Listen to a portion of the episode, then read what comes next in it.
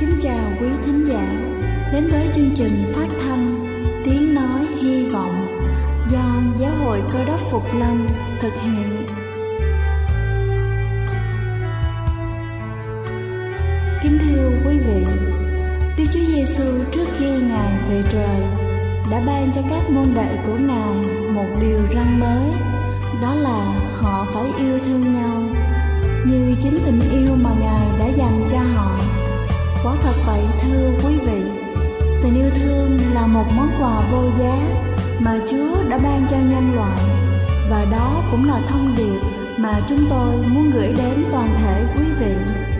Nếu quý vị muốn tìm hiểu thêm về chương trình, về niềm tin hoặc muốn nghiên cứu về lời Chúa, xin quý vị gửi thư về chương trình phát thanh Tiếng Nói Hy Vọng, địa chỉ 224 Phan Đăng Lưu, phường 3, quận Phú Nhuận, thành phố Hồ Chí Minh hoặc gửi email cho chúng tôi theo địa chỉ tiếng nói hy vọng amoc.gmail.com Ngoài ra, quý vị cũng có thể liên lạc với bất kỳ hội thánh cơ đốc Phục Lâm tại địa phương gần nhất.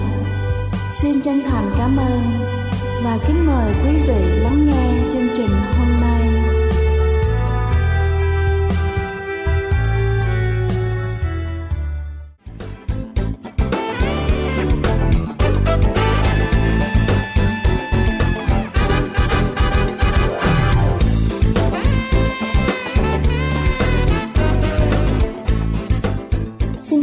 Chào quý vị thính giả đang theo dõi chương trình phát thanh tiếng nói hy vọng.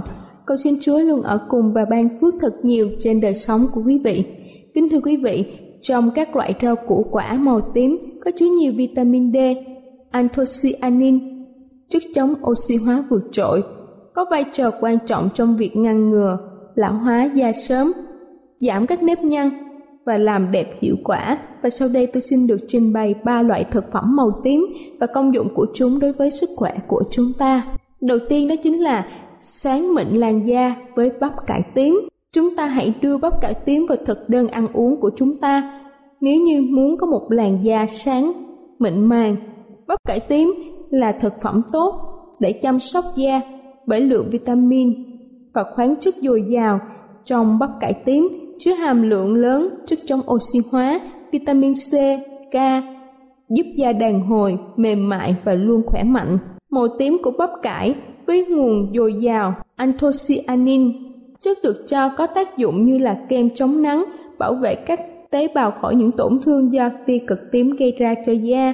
Hơn nữa, hoạt chất này còn có tác dụng kháng viêm, làm giảm sưng mụn, trứng cá trên da mặt và giúp có thể tránh được hiện tượng lão hóa sớm. Ngoài chất anthocyanin trong bắp cải còn có flavonoid cũng là chất chống oxy hóa rất tốt. Chúng ta có thể sử dụng bắp cải hàng ngày bằng cách ép hoặc là chế biến thành những món ăn khác nhau như là xào, luộc hoặc làm salad. Bên cạnh đó, nước ép bắp cải trộn với cám gạo cũng trở thành một loại mặt nạ dưỡng da hiệu quả, giúp da luôn mịn màng, tươi sáng chỉ sau 2 tuần thực hiện. Thứ hai đó chính là trẻ hơn tuổi nhờ nho tím. Nho tím luôn là bạn thân thiết với da bởi trong quả này có hàm lượng lớn các chất chống oxy hóa giúp duy trì sự tươi trẻ của da, có thể khiến gương mặt trẻ hơn rất nhiều so với tuổi. Mặt khác, nho tím còn chứa nhiều đường dễ hấp thụ, các vitamin, khoáng chất có tác dụng tăng cường, đề kháng trong cơ thể. Nho là loại quả rất dễ ăn, chúng ta có thể ăn luôn hoặc là ép nước làm sinh tố. Làn da sẽ tươi tắn và giảm thiểu những nếp nhăn nếu chúng ta chăm chỉ đắp mặt nạ. Nước ép nho bằng cách sử dụng một miếng bông, giấy cô tông để thấm hỗn hợp nho lên da mặt và trộn nước ép nho với một chút bột mì sau đó đắp lên mặt khoảng 15 đến 20 phút rồi rửa lại bằng nước sạch. Bên cạnh đó, tinh dầu hạt nho còn giúp tăng cường độ đàn hồi của da nhờ ngăn chặn sự phá hủy sợ collagen và elastin đẩy lùi tiến trình nhăn và rạn da. Không những thế, nó còn làm giàu các axit béo giúp cho làn da căng bóng mịn màng, một thành phần tăng cường độ bền vững của màng tế bào có trong dầu hạt nho sẽ gián tiếp giúp cho làn da khỏe mạnh hơn. Ngoài ra các hàm lượng omega 6 và vitamin E có trong tinh dầu hạt nho giúp cho việc thấm hút dưỡng chất nhanh qua da nên làn da được nuôi dưỡng tốt hơn. Và cuối cùng đó chính là muốn ngăn ngừa nếp nhăn bằng khoai lang tím. Khoai lang tím được coi là thực phẩm rất tốt cho da. Trong khoai lang tươi có chứa nhiều vitamin A, C, B1, B2, PP. Hơn nữa, khoai lang tím còn có tác dụng trong oxy hóa, mạnh giúp cho ngăn ngừa các nếp nhăn cũng như hiện tượng mỏi mắt trên gương mặt. Mặt nạ làm từ khoai lang tím được hấp chín xoay nhuyễn và trộn đều với hai thìa sữa chua, một thìa nước gừng tươi, đắp 20 phút mỗi ngày sẽ có tác dụng dưỡng ẩm, giúp cho làn da tươi tắn rạng rỡ, hạn chế và ngăn ngừa sự xuất hiện của các nếp nhăn cực tốt. Tuy nhiên, khi làm đẹp da bằng khoai lang tím, chúng ta cần lưu ý là nên chọn những củ khoai lang còn tươi, không bị sơ, không có mầm, đều màu, có độ ẩm cao, tốt nhất là những củ khoai lang mới.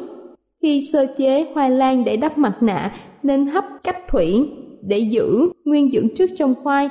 Đồng thời, trước khi đắp mặt nạ, chúng ta nên rửa sạch mặt và xông hơi da bằng nước ấm để tăng cường hiệu quả làm đẹp da của loại thực phẩm này. Kính thưa quý vị, tôi vừa trình bày xong lợi ích tuyệt vời của ba loại thực phẩm màu tím tốt cho sự trẻ hóa của chúng ta. Hãy chia sẻ cho những người xung quanh về những điều mà chúng ta biết để qua đó chúng ta sẽ giúp ích cho cộng đồng cũng như thể hiện sự quan tâm của chúng ta dành cho họ. Đây là chương trình phát thanh Tiếng Nói Hy Vọng do Giáo hội Cơ đốc Phục Lâm thực hiện. Nếu quý vị muốn tìm hiểu về chương trình hay muốn nghiên cứu thêm về lời Chúa, xin quý vị gửi thư về chương trình phát thanh Tiếng Nói Hy Vọng, địa chỉ 224 Phan Đăng Lưu, phường 3, quận Phú Nhuận, thành phố Hồ Chí Minh hoặc gửi email cho chúng tôi theo địa chỉ tiếng nói hy vọng amos@gmail.com. Ngoài ra, quý vị cũng có thể liên lạc với bất kỳ hội thánh cơ đốc Phục Lâm tại địa phương gần nhất. Xin chân thành cảm ơn và kính mời quý vị tiếp tục lắng nghe chương trình hôm nay.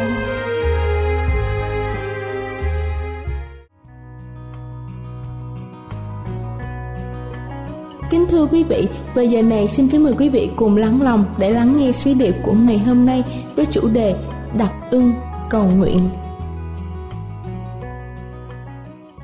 Kính chào quý ông bà chị em thương mến.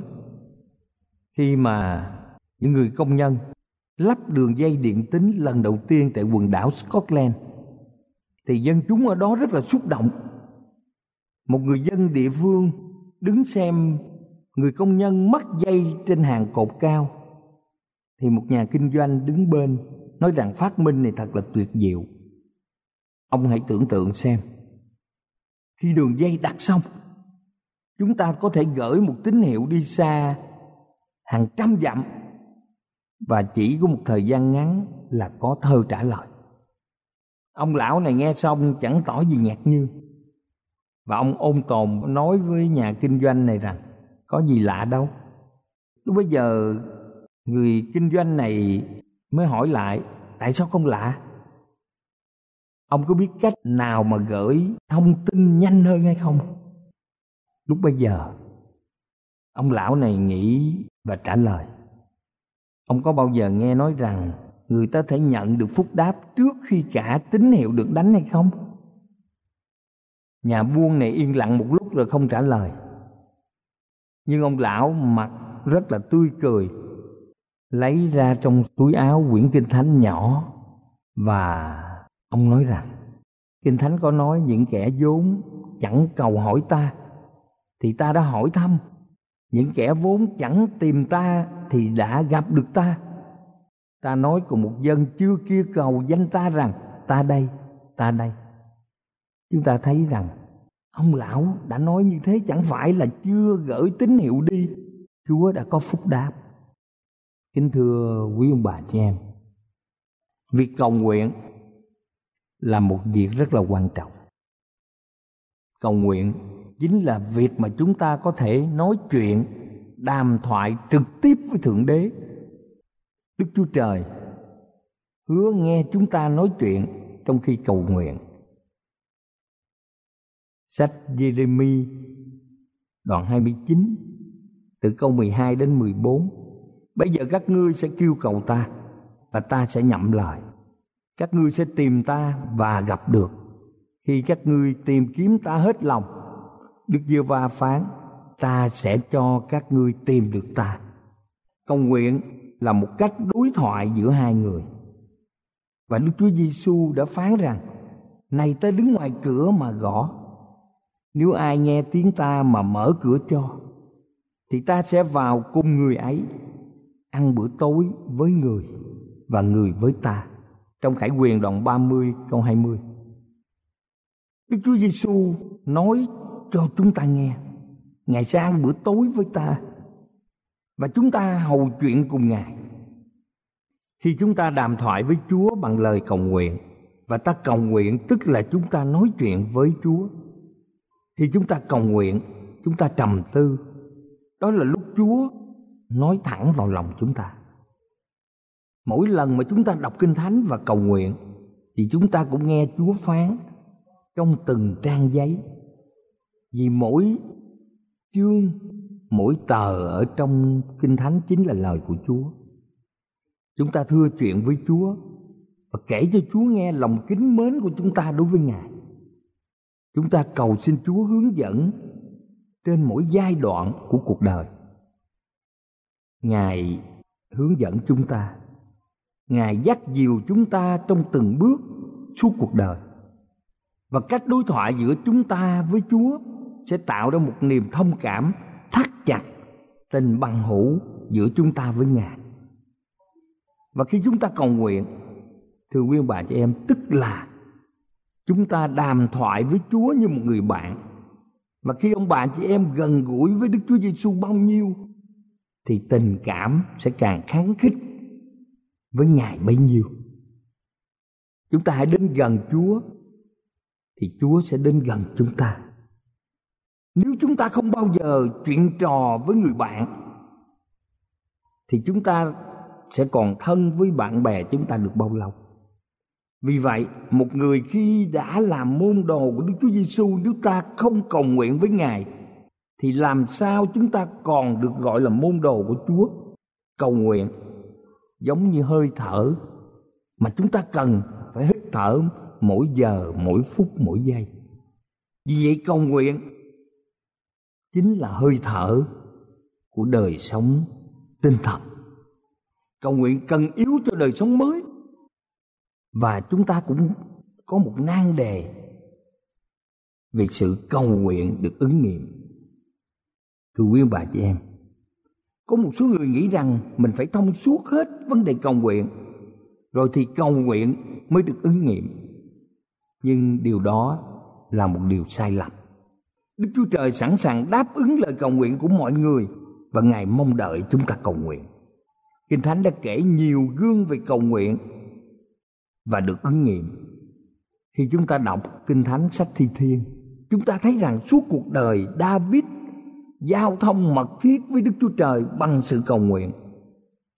Và cũng suốt đời, David được Đức Chúa Trời hướng dẫn mọi đường đi của cuộc sống của ông một cách lạ lùng.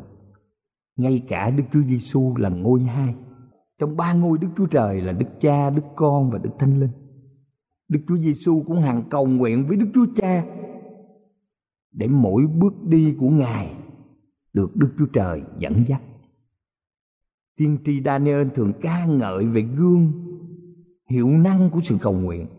Khi bị ném vào hang sư tử, ông đã cầu xin Đức Chúa Trời giải cứu mình và ông đã được bình yên vô sự. Không phải lúc nào gặp nguy biến thì Daniel mới cầu nguyện.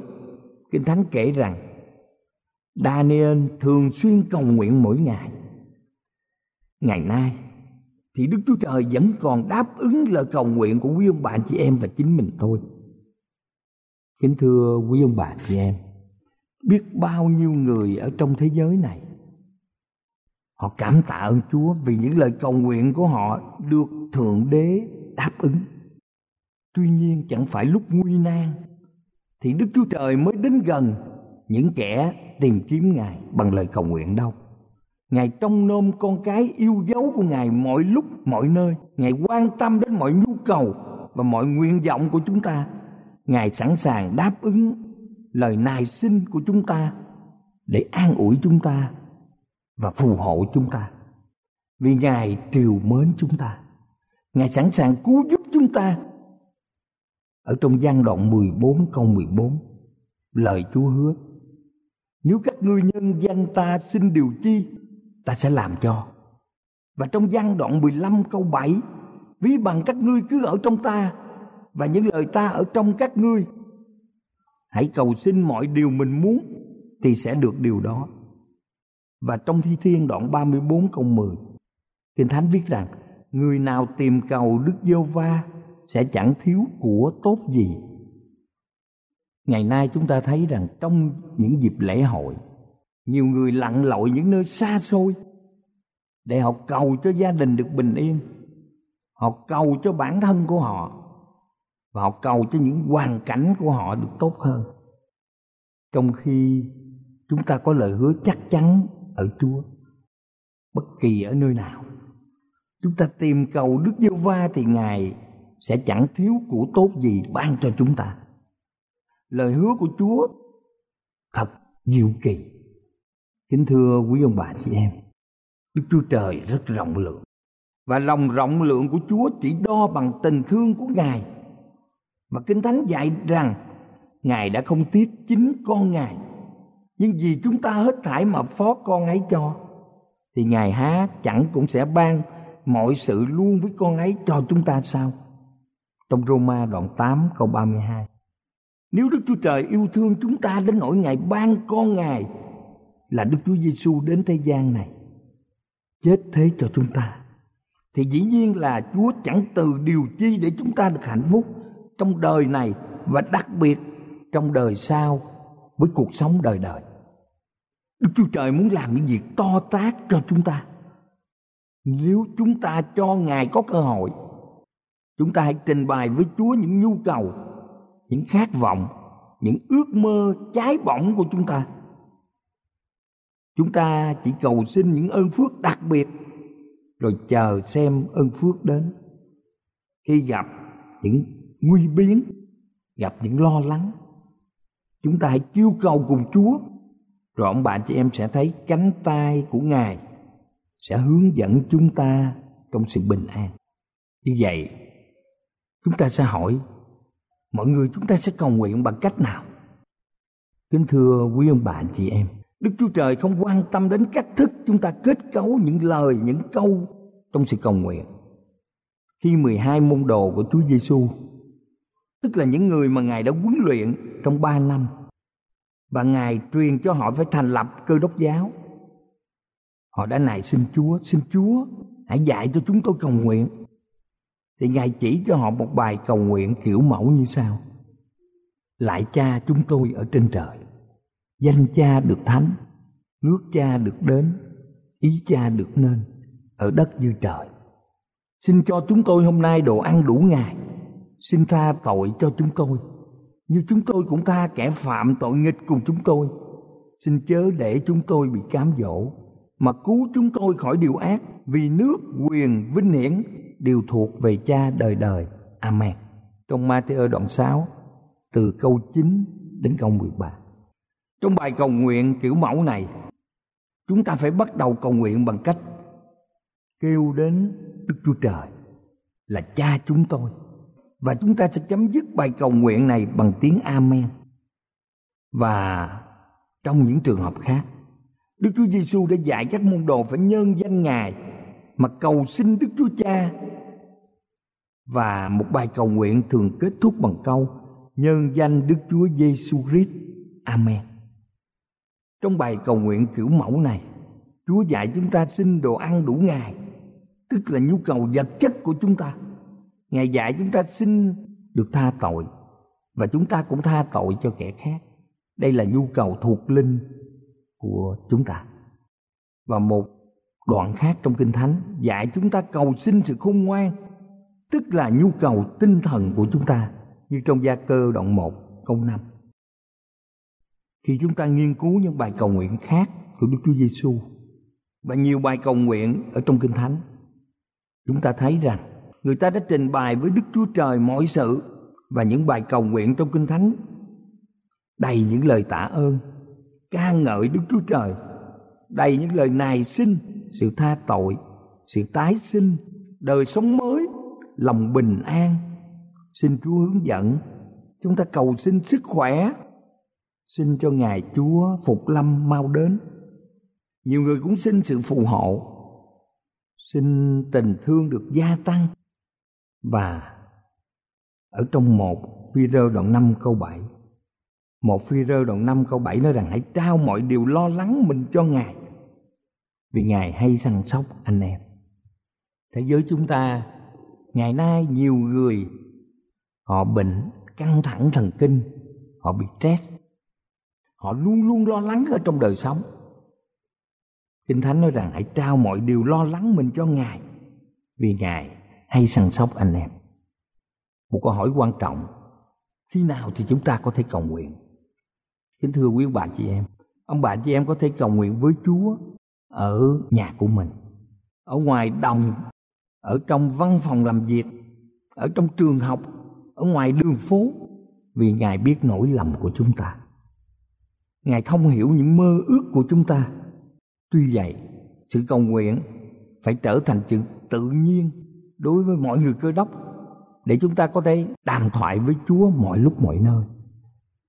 Chúng ta có thể thấy rằng chúng ta có thể cầu nguyện riêng.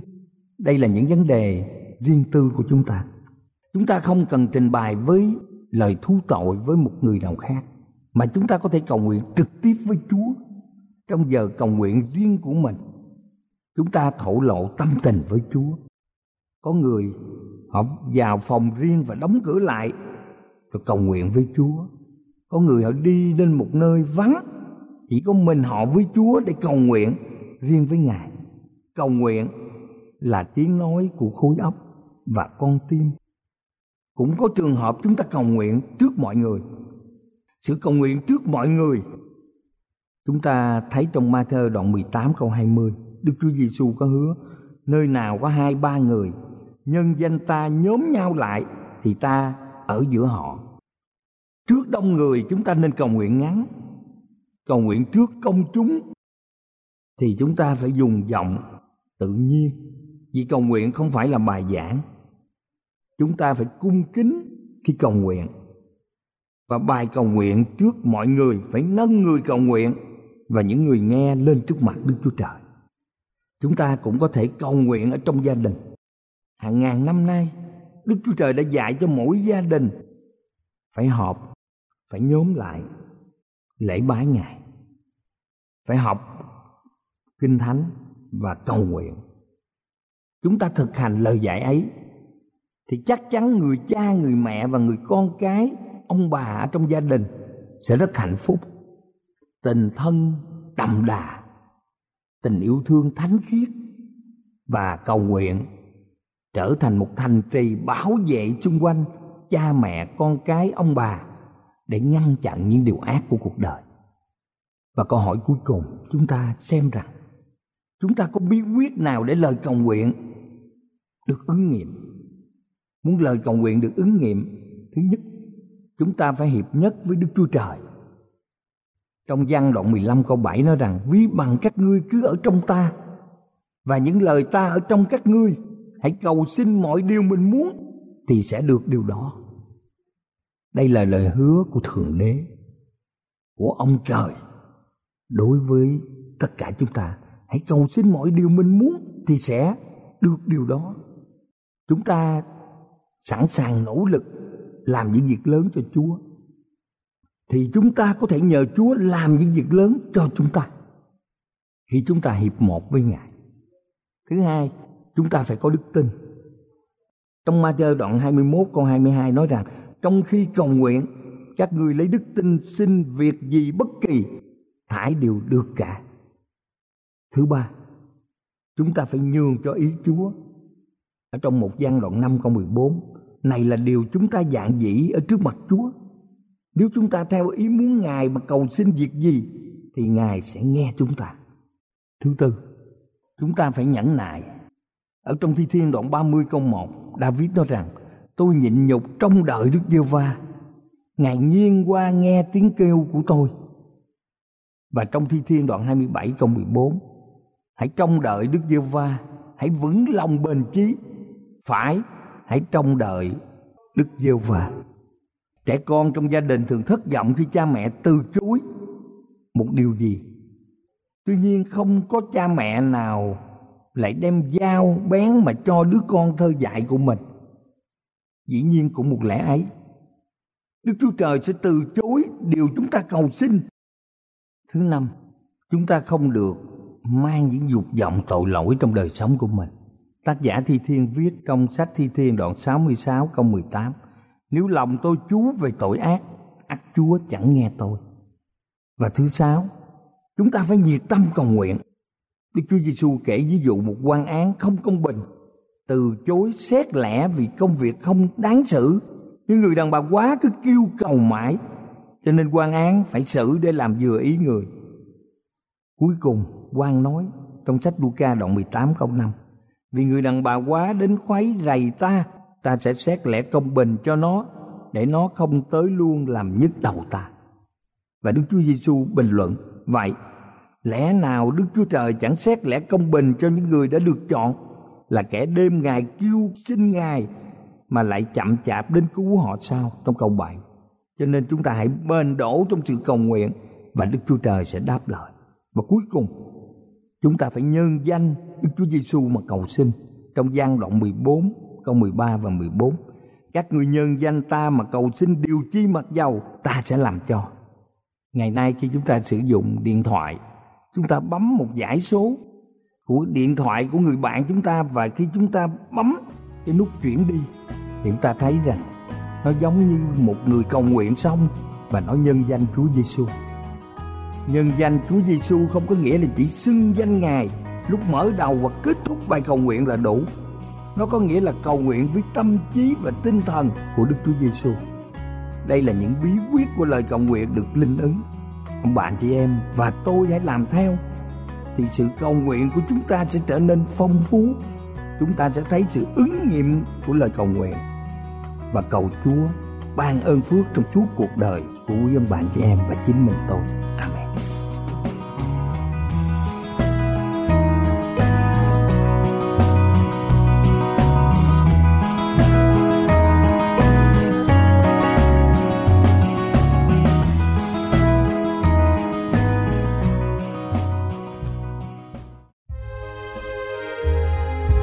Đây là chương trình phát thanh Tiếng Nói Hy Vọng do Giáo hội Cơ đốc Phục Lâm thực hiện.